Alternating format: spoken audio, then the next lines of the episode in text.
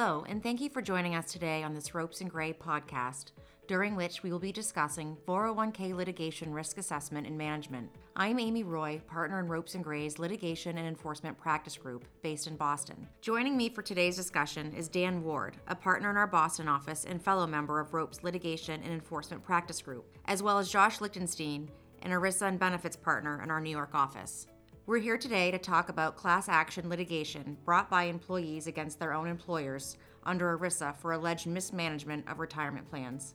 More specifically, we'll talk about current trends in proprietary funds litigation, meaning cases where the employer is an asset manager that selects its own funds for inclusion in a retirement plan for its employees. But before we get into the details, Josh, could you start with some background on the topic of defined contribution plans? Sure, Amy.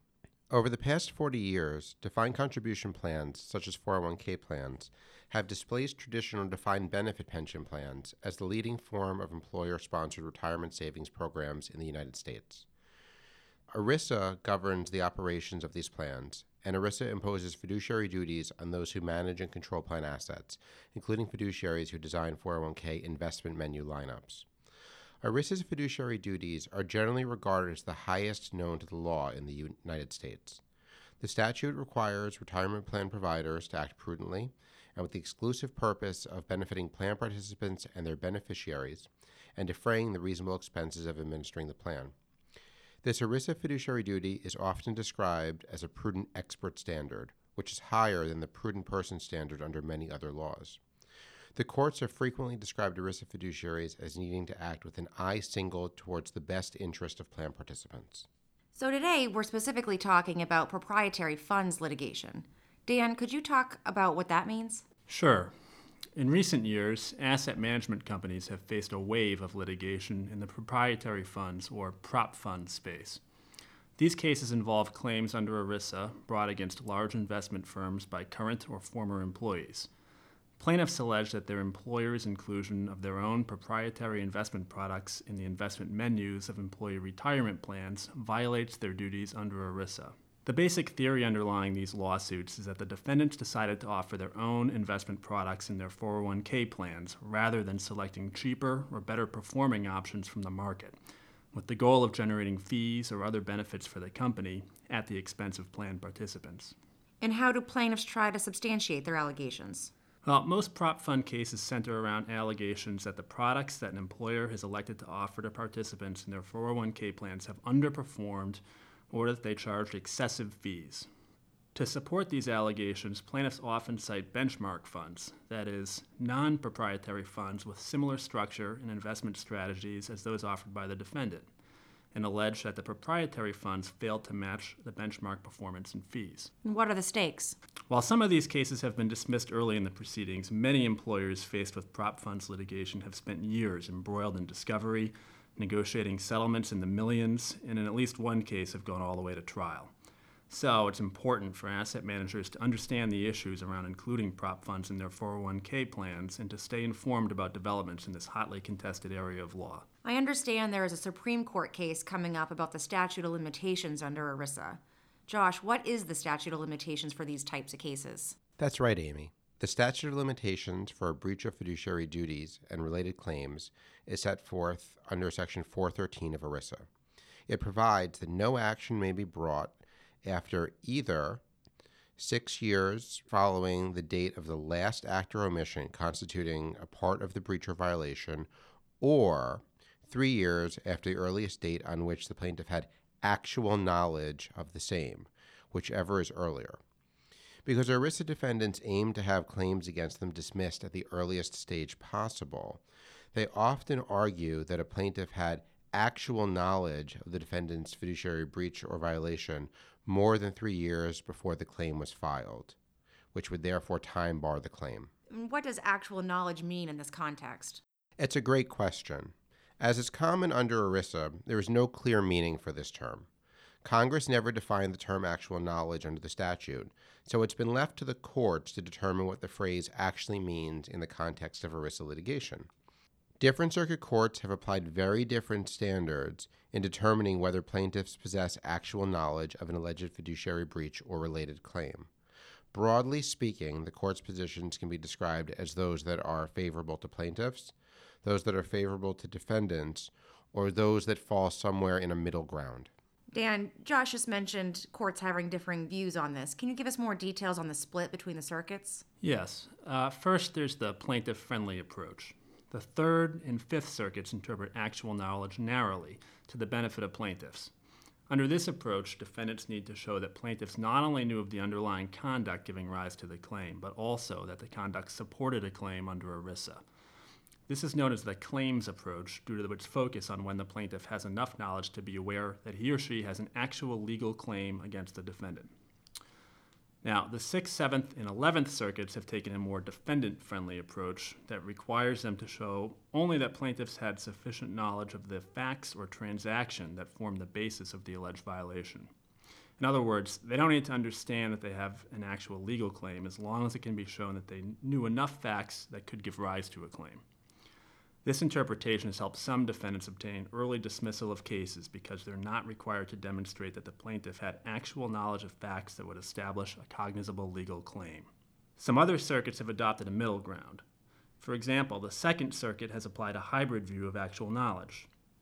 Under this interpretation, the plaintiff has actual knowledge when he knows of all material facts necessary to understand that an ERISA fiduciary has breached his or her duty or otherwise violated the Act. While a plaintiff need not have knowledge of the relevant law, he must have knowledge of all facts necessary to constitute a claim. The Ninth Circuit adopted a similar approach in a case called Sulyma v. Intel Corporation Investment Policy Committee. In that case, the court held that actual knowledge means something between bare knowledge of the underlying transaction, which would trigger the limitations period before a plaintiff was aware he or she had reason to sue, and actual legal knowledge, which only a lawyer would normally possess. So, Josh, can you tell us about the case going to the Supreme Court and about the issue being presented there? Yes, the Supreme Court has granted cert in the Intel case that Dan just mentioned, and the case will be argued in December of this year.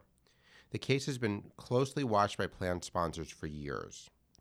The issue of when a plaintiff has had actual knowledge required to trigger the three year statute of limitations for a breach of fiduciary duty claims under ERISA will be front and center next month at the Supreme Court. After the Ninth Circuit's ruling in Intel that employees can only gain actual knowledge of an ERISA violation when they've read financial documents that would have alerted them to the existence of wrongdoing or have been told of such wrongdoing, Intel filed a petition for a writ of certiorari on the issue. As presented in their petition, the question for the court is whether the three year limitations period under Section 413.2 of ERISA bars suit where all the relevant information was disclosed to the plaintiff by the defendants more than three years before the plaintiff filed the complaint, but the plaintiff chose not to read or could not recall having read the information. So, this case could decide once and for all what actual knowledge means in the context of ERISA. It also has other implications uh, for ERISA litigation and more broadly. This case arose based on Intel's decision to incorporate alternative investments, such as hedge funds and private equity funds, as a component of investment options offered under their 401k plan and other defined contribution plans.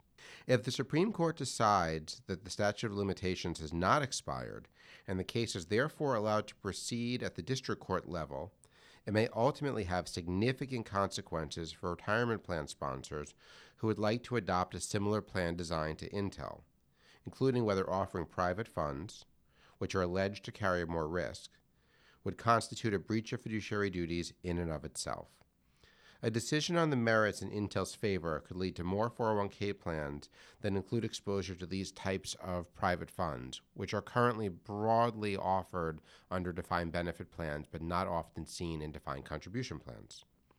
However, until the Intel decision comes down, plan sponsors should keep abreast of the different and evolving standards the different courts have used to define actual knowledge. Dan, Josh just discussed the broader implications the Intel case may have. Can you talk about what implications the Intel case may have specifically with regard to proprietary funds cases?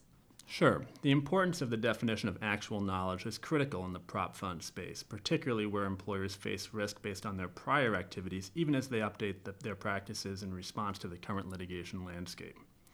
For example, most recent prop fund cases involve allegations that the funds in question underperformed or charged excessive fees. As a basis for their claims, plaintiffs often allege that the proprietary funds selected do not match comparable funds' performance or fees. When a court applies the more stringent approach to actual knowledge, it will typically require defendants to show that the plaintiff had actual knowledge not only of the prop fund's fees and performance, but also of the benchmark fund fees and performance.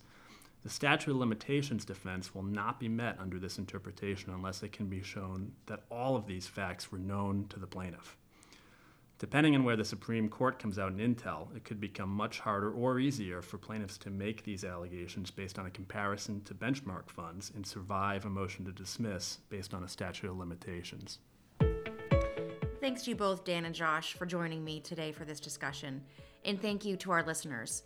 For more information regarding the topics discussed today or other aspects of 401k litigation risk assessment and management, as well as links to our recent articles, please visit www.ropesgray.com. If we can help you navigate this complex and rapidly developing area of the law, please do not hesitate to contact us. You can also subscribe and listen to this series wherever you regularly listen to podcasts, including on Apple, Google, or Spotify. Thanks again for listening.